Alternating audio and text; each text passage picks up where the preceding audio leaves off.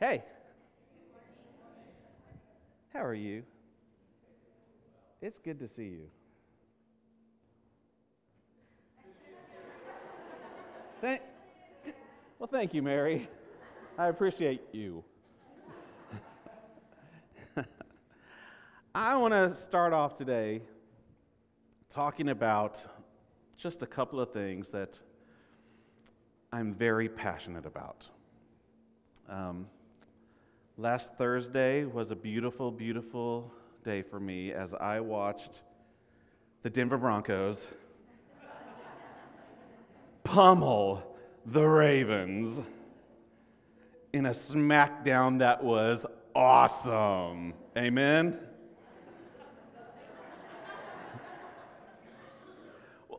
I at least know where are the porters? No amen from them? All right. All right, well, let me try this one. I love October. I love an event that takes place from October until it ultimately reaches its climactic moment of madness in March when my favorite team is always at or near the top. Is Mark here? What, what team is it? Duke.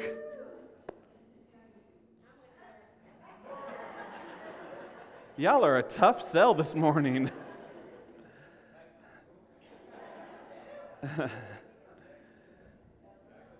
let, me, let me expand and be a little more universal. There is, if, if you knew me, or if you knew my wife very well, it would not be very difficult to, to discern very quickly that we have a passion in our lives.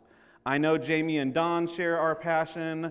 I know Andrew and Amanda, if you're in here, you share our passion. And that passion is for who said it? Disney World. Da, da, da, Can I at least get a name in on that? I'm giving you my A game. Come on. It's Disney World. That's Emma a couple years ago. See, you didn't realize that I have you as a captive audience, so I've got 147 slides we're just going to go through. there we go. That, that, that was last year. Emma was Cinderella, and um, Henley was, is that Aurora? Aurora, Aurora yeah. Um, that, that, I just put that in because Jen is the photographer, but I actually shot that picture, and I'm very proud of it. So that has nothing to do with anything. Yeah? Yeah? Here's what I love about Disney Disney tells a good story.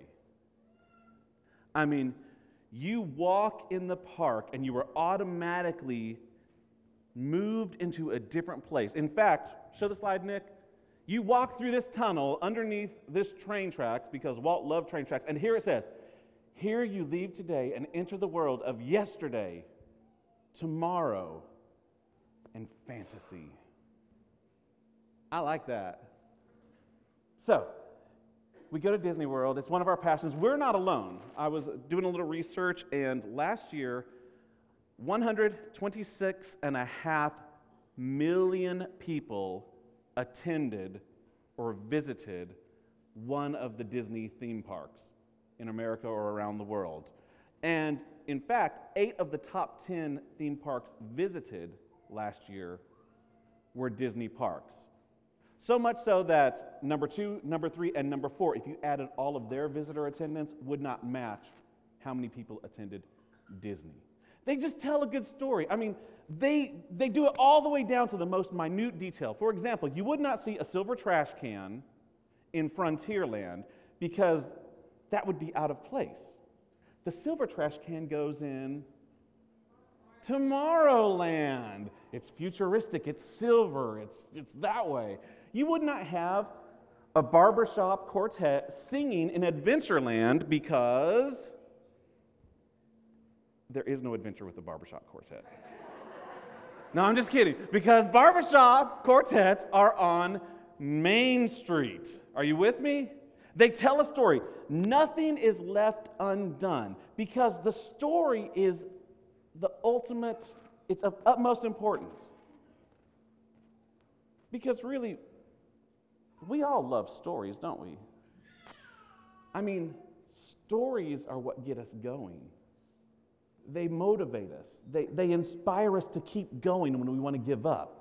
They motivate us to change if we're doing something wrong. Stories move us, they excite us, they calm us, they soothe us. We are people of stories. Stories do a great job of telling us things about ourselves that we might not like. But when we see it through a story, we're less defensive and more receptive to hear the truth behind the story. And that's why a lot of preachers use stories, um, not just because we want to show off Disney, but um, stories are a, an impactful tool for a pastor. You will probably not remember any point long term out of most sermons. Um, I rarely would hop in a car after church with Jen and say, Wow, I'll tell you what, that second fill in the blank on point B was out of this world. I loved that word. But there have been many times when we've gotten in the car and I've said, wow, that story about this and that, that was powerful. That was, that was huge. That makes me look at things differently. Are you with me? Jesus was known for using parables. And really, parables are simply short stories that give a moral or spiritual lesson in a way that we can learn. And so we're starting this sermon series Once Upon a Time. Oh, the other tagline is Seeing Ourselves in the Parables. And this week we're talking about the wheat and the weeds. That's why we have this beautiful setup. Can I give a can I get a Pastor Matt built this monstrous frame. Mighty fine job. And we had multiple people from our church let us borrow their mirrors for this display. But basically, what we're hoping is during the course of the next couple of weeks, we are going to start to see ourselves in these parables. And our prayer is that it will motivate us to change if we need to change. It will encourage us to continue if we need to continue. But, but the goal is that each sermon, we step back and we say, Where am I in this story? Which character am I most like? But beyond that, which character am I called to be? What has God called me to be in this story? And then I want to live my life in accordance with that. But Jesus did use parables all the time. Looking at Matthew 13, it even said, I mean, Matthew, Jesus is doing all these parables, and then Matthew throws in his commentary. Jesus always used stories and illustrations like these when speaking to the crowds. In fact, he never spoke to them without using such parables. So, this was a very important tool for Jesus the using of parables. So, so, it's our prayer today that you will see yourself in the parable that I will see myself in the parable, and that our church collectively can see ourselves so that we can grow to be more like Jesus. Amen? If you would, I'm going to ask you, we don't always do this, but would you stand for the reading of God's word this morning? I'm going to be reading out of Matthew 13, and we're going to go through a couple of parables, kind of shoot through them, and then we'll come back and talk about it. I'm going to start with verse 24. Hear the word of the Lord. Here's another story Jesus told. The kingdom of heaven is like a farmer who planted good seed in his field. But that night, as everyone slept, his enemy came and planted weeds among the wheat. And when the crop began to grow and produce grain, the weeds also grew. The farmer's servants came and told him, Sir, the field where you planted all that good seed is full of weeds. An enemy has done it, the farmer exclaimed. Well, shall we pull out the weeds? They asked. He replied, No, you'll hurt the wheat if you do. Let both grow together until the harvest. And then I will let the harvesters, I will tell the harvesters to sort out the weeds and burn them and to put the wheat in the barn. Here's another illustration Jesus used The kingdom of heaven is like a mustard seed planted in a field. It's the smallest of all seeds, but it, come, it becomes the largest of garden plants and grows into a tree where birds can come and find shelter in its branches. Jesus also used this illustration. The kingdom of heaven is like yeast used by a woman making bread. Even though she used a very large amount of flour, the yeast permeated every part of the dough. Jesus always used stories and illustrations like these when he was speaking to the crowds. In fact, he never spoke to them without using such parables. This fulfilled the prophecy that said, I will speak to you in parables. I will explain mysteries hidden since the creation of the world. Then, leaving the crowd outside, Jesus went into the house. His disciples said, Please um, explain the story of the weeds in the field. All right, Jesus said, I, the Son of Man, am the farmer who plants good, seed, good seed. The field is the world, and the good seed represents the people of the kingdom. The weeds are the people who come, who belong to the evil one. The enemy who planted the weeds among the wheat is the devil, and the harvest is the end of the world, and the harvesters are the angels. Just as the weeds are separated out and burned, so will it be at the end of the world. I, the Son of Man, will send my angels, and they will remove from my kingdom everything that causes sin and all who do evil. And they will throw them into a furnace and burn them. There will be weeping and gnashing of teeth, and then the godly will shine like the sun in their Father's kingdom. Anyone who is willing to hear should listen and understand. The kingdom of heaven is like a treasure that a man discovered in a hidden field. In his excitement, he hid it again and sold everything he owned to get enough money to buy the field and to get the treasure too. And again, the kingdom of heaven is like a pearl merchant on the lookout for choice pearls. When he discovered the pearl of great value, he sold everything he owned and bought it. This is the word of the Lord for the people of God. Thanks be to God. You can have a seat. Father, I am your servant. I pray that you will take the words that you've given me and that they will um, grow deep into the hearts of each person here. God, may we hear with ears that can hear and understand and listen. And may we respond to this grace that you're telling us about in this passage. And we pray this all in the name of your wonderful Son and through the mighty power of the Holy Spirit. Amen. So we have these parables. There were seven, I think I did five of them. There were seven in all in this one chapter. Just spitfire kingdom of heaven, kingdom of heaven, kingdom of heaven, kingdom of heaven, kingdom of heaven.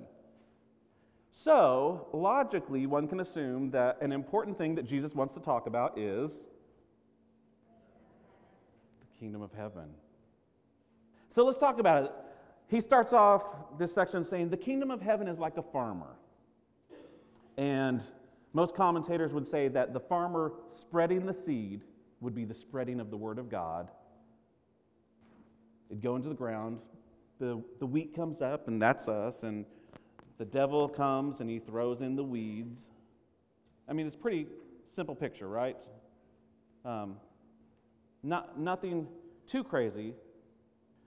The thing that I love about it is that Jesus is throwing out this seed and, and the weed is growing, which is exactly what it was created to do. It is doing exactly what it was created to do, where it was created to do it. It is this wheat that God has ordained, that the father, that the farmer planted deliberately for a purpose. Now, then he says, the kingdom of heaven is also like a mustard seed. So here we're going from one planting illustration to another planting illustration. And we have this mustard seed, and a lot of people will tell you, well, we now know that the mustard seed is not the smallest seed in the world. That's really not the point. Um, and if we're going to get stuck there, we're going to have a long day. No, it, is not the smallest seed, but mustard seed plants, um, I've been told, bloom everywhere along the hillsides of Israel. And it is the smallest crop that someone in Israel would gather. So we still have this gathering, we still have this um, farming type of analogy. But this mustard seed, they, they vary in size. I've been told that you'll see this hillside of mustard seed plants, and there'll be this shrubbery, and then all of a sudden, in the middle of it, there will be one mustard seed plant that is just feet above the rest. It is just exploded with mustard goodness. And so we have this huge mustard seed. And this would be very similar. When the people heard this, they might think back of Ezekiel. In chapter 17, the people of Israel were considered, um, they, were, they were likened to cedar trees where the birds of the nations would rest and find, and find their place. And so we have the birds being the Gentiles, all these other people, but the cedar tree is Israel. And then Jesus kind of turns it's like, cedar tree, no.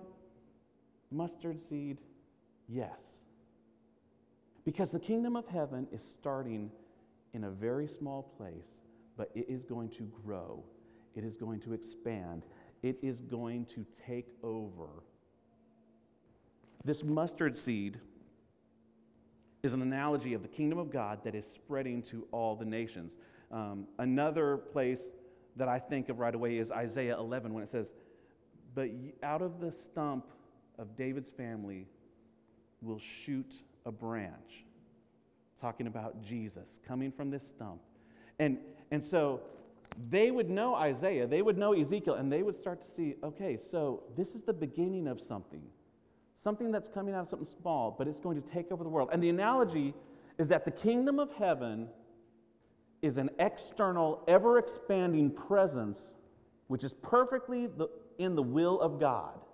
And then he says the kingdom of God is like leaven. I am no chef. Anyone that has um, tasted my food, well, they will agree with, you, with me that I am no chef. But I understand a little bit. And from what I understand, it doesn't take a lot of leaven when it's mixed in the dough to infiltrate the whole batch. Is that right? Any, any cooks in here? Am I right? And so, this little bit of leaven that is added to this mass begins to grow, begins to come alive, begins to expand, begins to change the entire bowl of dough. And so we have what most commentators would say is going on here is we have this analogy of the kingdom of heaven is like something if when we ingest the word of God it begins to grow inside us and when we allow it to it takes over every part of our life as the kingdom of heaven expands and grows and is alive within us we begin to be more and more like what the kingdom of heaven looks like.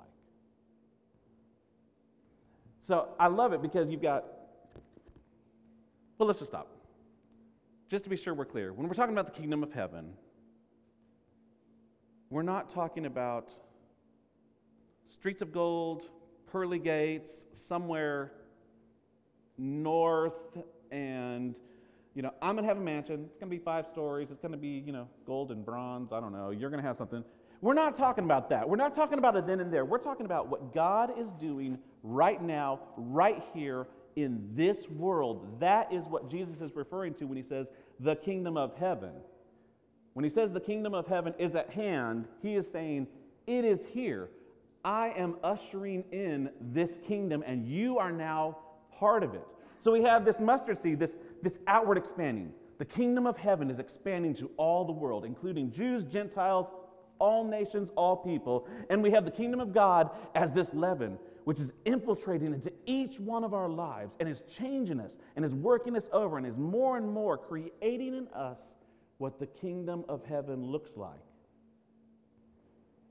Isn't that cool? That's awesome. The kingdom of heaven is here and it's doing exactly what it's supposed to do in the world and in my life.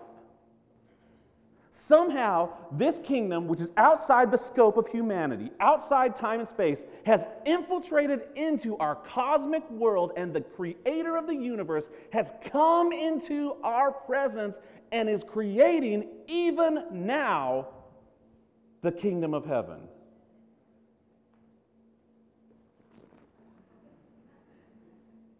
That's huge. That changes the way I see a lot of stuff. It changes the things I do. It changes the places I go, the things I look at on the internet, the things I say to my wife or to my coworkers. It changes everything. Because the kingdom of God is here. Now, here's what I find interesting. Kingdom of God is like a farmer. Kingdom of God is like a mustard seed. Kingdom of God is like leaven. And what do the disciples do? Bible says the crowds went away, the disciples went into the house, and I'm paraphrasing now, but they basically said, Okay, Jesus, I'm digging this whole kingdom, kingdom, kingdom, kingdom, awesome. But could you come back around to that whole burning thing? Well, let's go back. What do you mean by the, the, the weeds? And, and it's almost as if they're saying,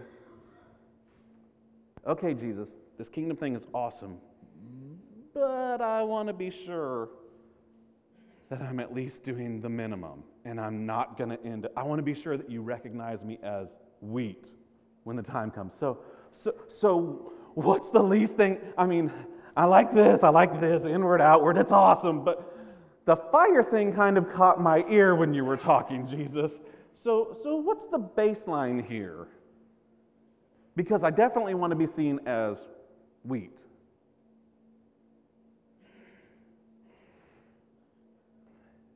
And isn't that where we find ourselves so many times? God, I love you, but um,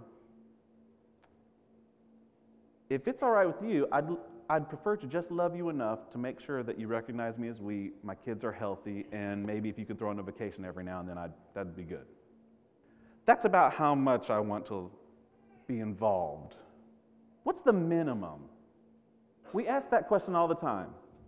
I always get frustrated when I go to um, a takeout place and then they have the tip line, and I'm like, do I tip? Do I not tip? What's the minimum I tip? I don't want to look cheap, but but I'm driving here to get the food. I mean, so what's the minimum?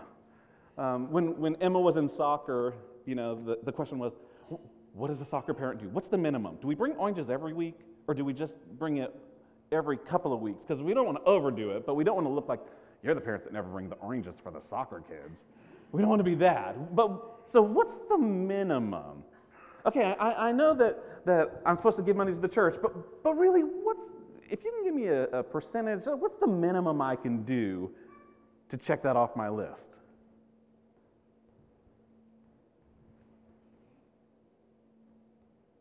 Am I the only one that finds myself there? I feel like I live so much of my life minimally. I have a friend. His name is Todd. I won't say his last name, although I can't imagine he would ever listen to this podcast. But he was my friend in high school, and we took government together. So it's a sophomore class that we took our senior year because, well, we were, I was being minimal back then, I guess, as well, being lazy. Um, so we're getting ready for our final exam in government. You know, how old do you have to be to president, blah, blah, blah. And I studied, you know, a couple hours, not a lot, because I kind of I got it. I, I halfway paid attention for the semester. Todd, not so much. He did not pay attention at all. He, he, he did all right. Um, I guess he did good enough to achieve his goal. Well, he walks in the day of the final exam, and I'm looking over my notes, you know, just, you know, double checking and that kind of stuff. And he's just got the biggest grin on his face. Sits down. Hey, Todd. Hey. Did you study? Not a bit. You didn't even study for the final? Nope. What are you doing? He said, I figured it out.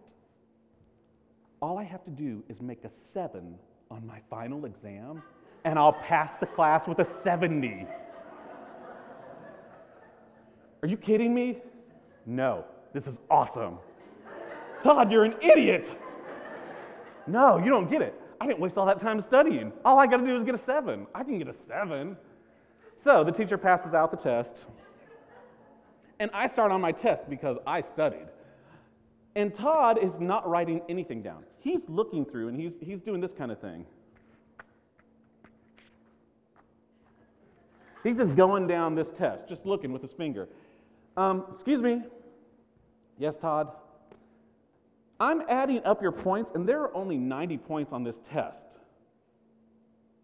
You know, and I'm thinking, Todd, you're wasting time. Come on.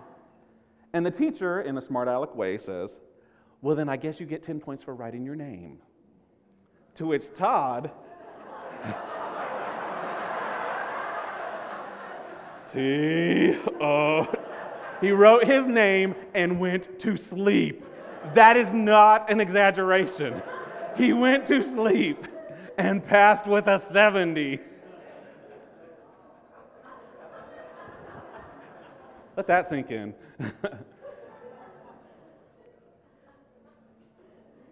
now, that's an extreme situation, but it can look different, differently for each of us. But with busy lives and busy schedules and so many things on our calendar, if we're not careful, we can begin saying, What's the minimum I can do in certain areas and survive this week? And unfortunately, for many of us, many times,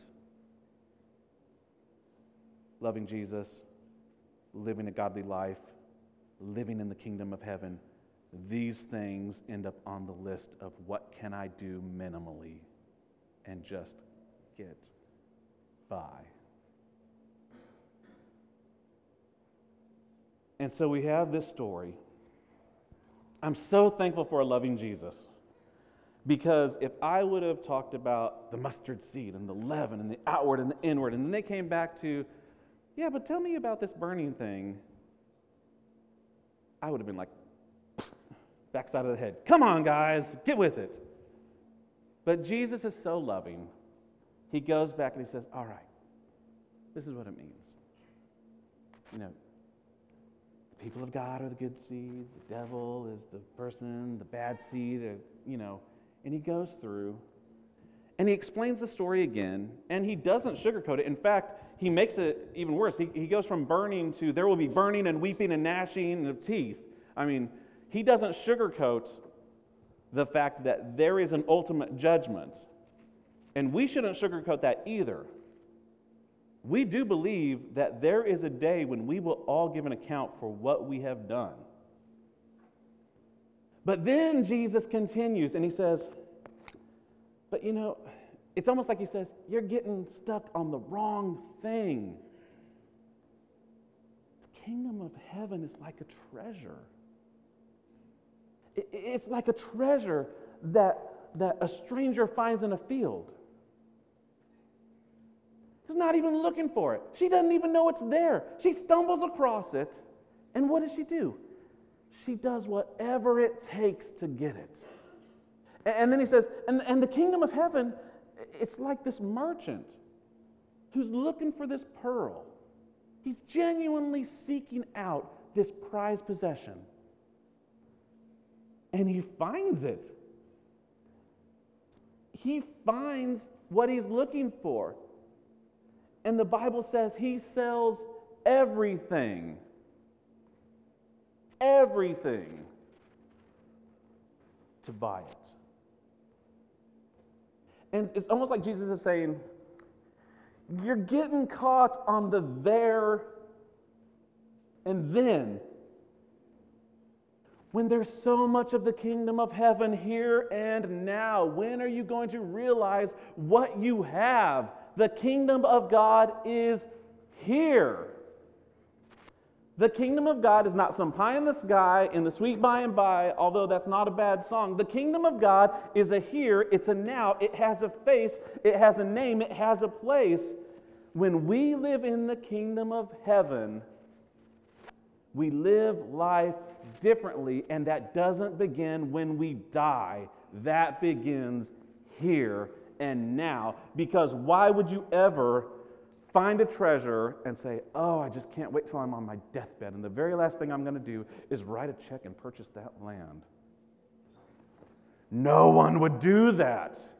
No one in their right mind, because when you have found what you have been searching for, when you have found what maybe you even haven't been searching for,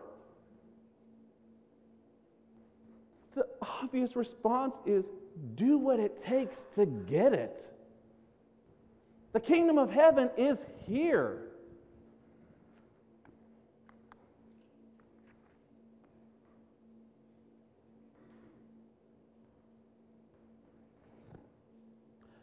I wonder what it would be like to live in that grace. To say, God, I don't know about tomorrow, but today, you are not the minimum, you are the maximum. I, I want to work on computers differently. I want to teach children differently. I want to bake differently. I want to drive down the road and not have road rage differently. I, you know what I mean. what would that look like? So many of us are just saying, God, I've got a lot on my plate. I just want the minimum. If you're okay with that today, I would just be happy doing the minimum. When Jesus is saying, You're still not getting it, that's not what it's about. You're trying to do the minimum for then and there when you can have the fullness of it here and now. And so I was trying to think, what would this look like if I could give you an example? And so I'm going to have Lisa come up. This is Lisa, if you don't know. she, she has agreed to help me. All right, Lisa, bear with me. We haven't had time to, to prepare this. How long have you been playing the piano? Lisa plays the piano. Can we get her mic on for her? Lisa, how long have you played the piano? Played the piano for 22 years. 22 years, good grief. And you have, you, you have a degree, Yes. something related to music. I have um, a bachelor's in music education with a minor in church music from SNU, and I have a master's of music in clarinet performance from Oklahoma City University. So, what I hear you saying, why are we laughing at Oklahoma? so, what I hear you saying is, music isn't just something that um, is a minimal part of your life. It has become part of your hobby, your passion, your job, your ministry. Music has become a priority. Right. Interesting. I like it. Now, not everyone has the same conviction that Lisa has. So, I was thinking Lisa could maybe play a little something of what it would be like, what it's like, what it might sound like when we live life minimally.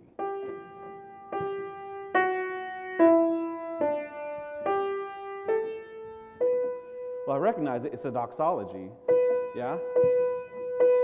A couple of weeks ago, Matt was talking about the songs of our life, living our lives as a doxology to God. I like it. What do you think?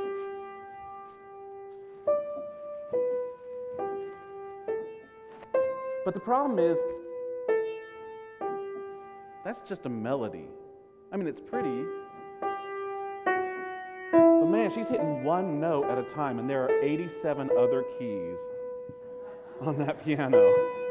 And I'm not saying she has to hit them all, but she really is doing just about as little as she can do on that piano right now, isn't she? She's getting the job done. And I wonder if that's a lot like us. God, I love you. I want to go to church. I'll even bring my kids to the teen group, even though the pastor's crazy. Um, Sorry, the, the intro, I had to find some way. Uh, but I just don't want to do too much, God. I mean, if it's all right with you, um, I'll take a little sliver of the kingdom here, and I'll, I'll just bank the rest for later. What if instead we started to say, God, I want all of the kingdom of heaven that you are willing to give me today. I want it now. I want to be spiritually greedy. Give me as much of the kingdom of heaven as you can pour on me. I, I wonder if it might sound a little more like this.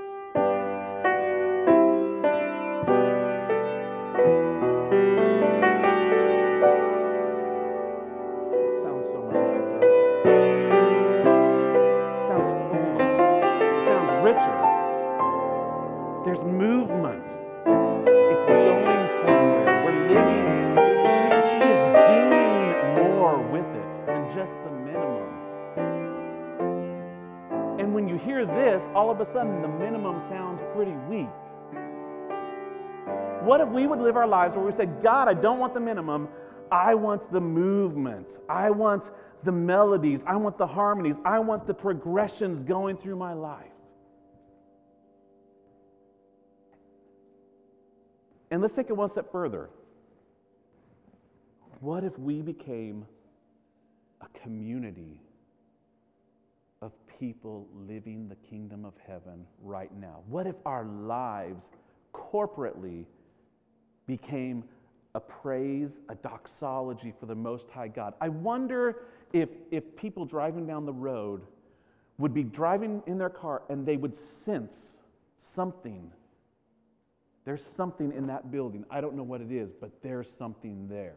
I wonder if we would, as a church, become so much more than we could be individually if we all said, God, I don't want the minimum. Bring the kingdom of heaven here, bring it to me, and bring it to everyone in this church and our community. I, I wonder if it would sound something like this.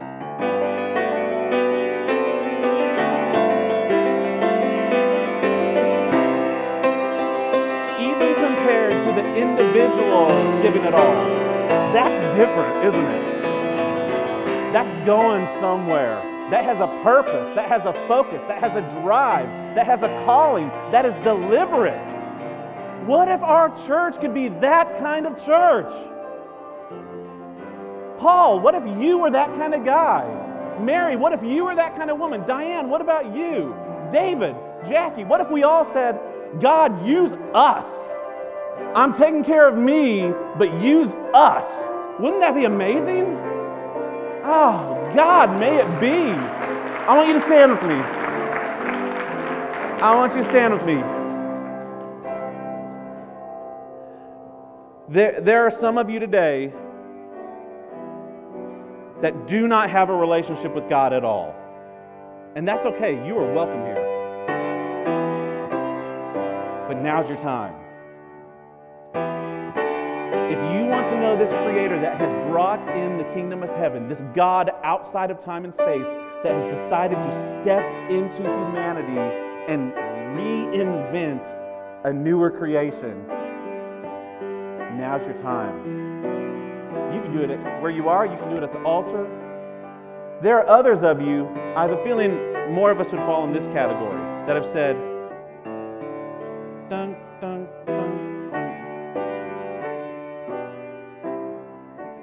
Today, maybe you want to say, God, I've been holding back. I've been letting other things take priority, which has automatically pushed you down the list. Forgive me, God. Set my priorities straight. I want to be a doxology that is more than just the melody. Now's your time. In your hearts, in your minds, in your seats, at the altars, make it happen right now. God is waiting on you. And as a church, especially in this time of transition, the kingdom of heaven does not wait simply because we don't have a pastor. The kingdom of heaven does not wait simply because we do not have a pastor. We have a calling, we have a purpose, we have a focus. It is time, church, to step up and live a corporately doxological life. Is that a word? I've got, I've got the theologian official nod. A doxological life corporately. So maybe you want to say, God, I'm just one person, but I'm part of this machine, and I'm willing to be, I'm willing to be the leaven that starts to make it happen here. I invite you to pray. I invite you to come down to the altars. But I think that the way I want to close is I'd love for us, for us to just simply sing together the doxology. So Lisa's going to cut out, and we're just going to raise our voices. But would you sing with me? Praise God from whom all blessings flow. Praise Him, all creatures here below. Praise Him above, ye heavenly host.